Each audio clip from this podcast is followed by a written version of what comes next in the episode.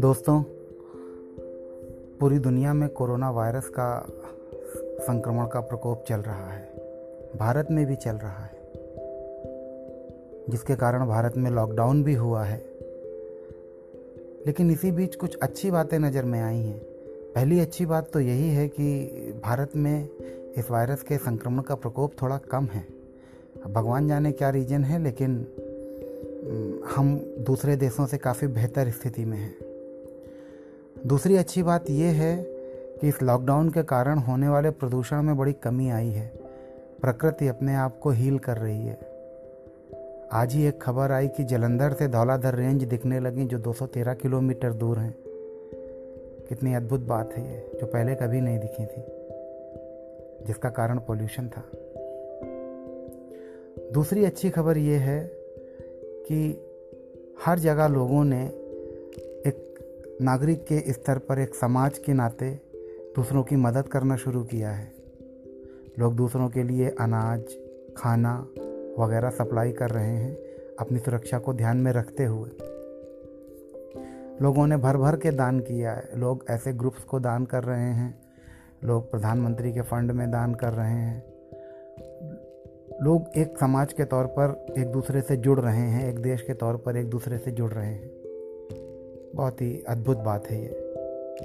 बहुत अच्छा लग रहा है। हम देखते हैं कि एक समाज के तौर पर पहले ये प्रवृत्तियाँ ख़त्म सी हो गई थी। अभी इन सारी चीज़ों का एक री हुआ है।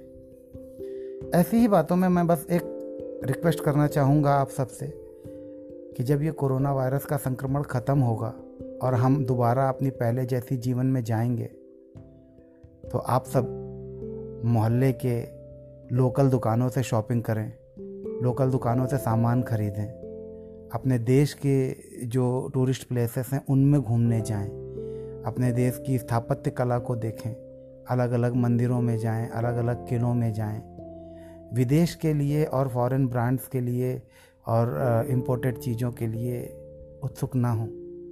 क्योंकि इस संकट काल में आपका पड़ोसी आपकी मदद कर रहा है, आपके मोहल्ले की दुकान वाला आपके लिए चंदा दे रहा है, आपको राशन दे रहा है, उस अपने जीवन को तकलीफ़ में डालकर ख़तरे में डालकर दुकानें खोल रहा है कुछ समय के लिए ताकि आपको सप्लाई हो सके।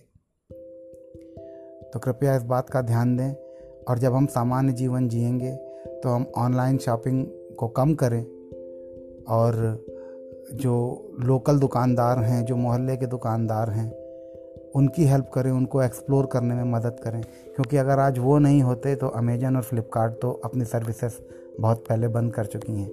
हमें कुछ भी नहीं मिलता और हम चीज़ों के लिए तरस जाते, परेशान हो जाते। इन्हीं बातों के साथ विदा लेता हूँ। नमस्कार। थैंक यू जय हिंद, जय भारत।